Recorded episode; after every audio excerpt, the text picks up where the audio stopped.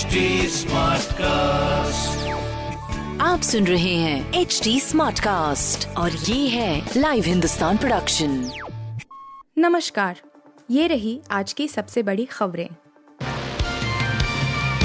बयान पर घिरे गवर्नर कोश्यारी तो पेश की सफ़ाई बोले मराठा मानुष को आहत करने की मंशा नहीं थी। मराठियों के बारे में बयान देने के बाद चौतरफा घेरे राज्यपाल भगत सिंह कोश्यारी ने अपने भाषण पर सफ़ाई दी है। उन्होंने कहा उनकी ऐसी कोई मंशा नहीं थी, जो मराठियों को आहत करे।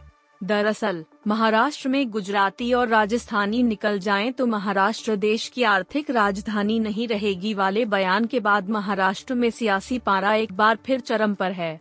राज्यपाल के भाषण के बाद सूबे में मराठी बनाम गुजराती विवाद ने जन्म ले लिया है। उनके बयान को लेकर शिवसेना प्रमुख उद्धव ठाकरे और एमएनएस प्रमुख राज ठाकरे ने भी तीखी प्रतिक्रिया दी है। स्मृति ईरानी ने भी किया राष्ट्रपति द्रौपदी मुर्मू का अपमान, अधीर रंजन ने स्पीकर से की कार्रवाई की मांग। लोकसभा में कांग्रेस नेता धीर रंजन चौधरी ने शुक्रवार को स्पीकर ओम बिरला से सदन में केंद्रीय मंत्री स्मृति ईरानी द्वारा की गई टिप्पणी को हटाने की अपील की है। उन्होंने आरोप लगाया गया है कि जिस तरह से भाजपा सांसद ने राष्ट्रपति द्रौपदी मुर्मू का नाम लिया है, वह उनके पद की गरिमा को ठेस पहुँचाने वाला है। लोकसभा अध्यक्ष को लिखे एक पत्र में अधीर रंजन ने कहा कि ईरानी सदन में अपने संबोधन के दौरान राष्ट्रपति मुर्मू का नाम चिल्ला रही थीं। उन्होंने इस दौरान न तो मैडम और न ही श्रीमती शब्द का इस्तेमाल किया। बांग्लादेश में ट्रेन ने बस को मारी टक्कर, सात स्टूडेंट्स और चार टीचर्स की मौत, पाँच घायल। बांग्लादेश के चट्टगांव में चौकीदार रहित रेलवे क्रॉसिंग पर एक मिनी बस के ट्रेन से जा टकराई। इस हादसे में सात छात्रों समेत ग्यारह लोगों की मौत हो गई, जबकि पाँच घायल हैं।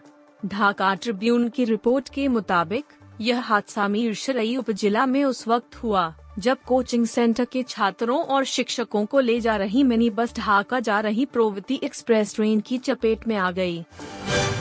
टीम सिलेक्शन पर भड़के भारत के पूर्व कप्तान कहा राहुल द्रविड़ की सोच हमको नहीं चाहिए भारत के पूर्व कप्तान और चयन समिति के पूर्व अध्यक्ष कृष्णमाचारी श्रीकांत ने राहुल द्रविड़ पर एक बोल्ड कमेंट किया के श्रीकांत वेस्टइंडीज के खिलाफ पहले टी इंटरनेशनल मैच के लिए टीम के चयन से नाखुश थे और उन्हें लगा कि भारत को श्रेयस अय्यर के साथ नहीं, बल्कि दीपक हुडा को प्लेइंग इलेवन में शामिल करना चाहिए। ऐसा ही कुछ बयान वेंकटेश प्रसाद ने भी दिया है और टीम मैनेजमेंट से सवाल किया है। आप सुन रहे थे हिंदुस्तान का डेली न्यूज़ रैप जो एच टी स्मार्टकास्ट की एक बीटा संस्करण का हिस्सा है।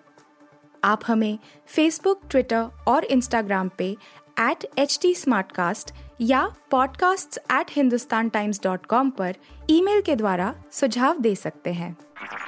आप सुन रहे हैं एच टी स्मार्ट कास्ट और ये था live Hindustan production HD Smartcast.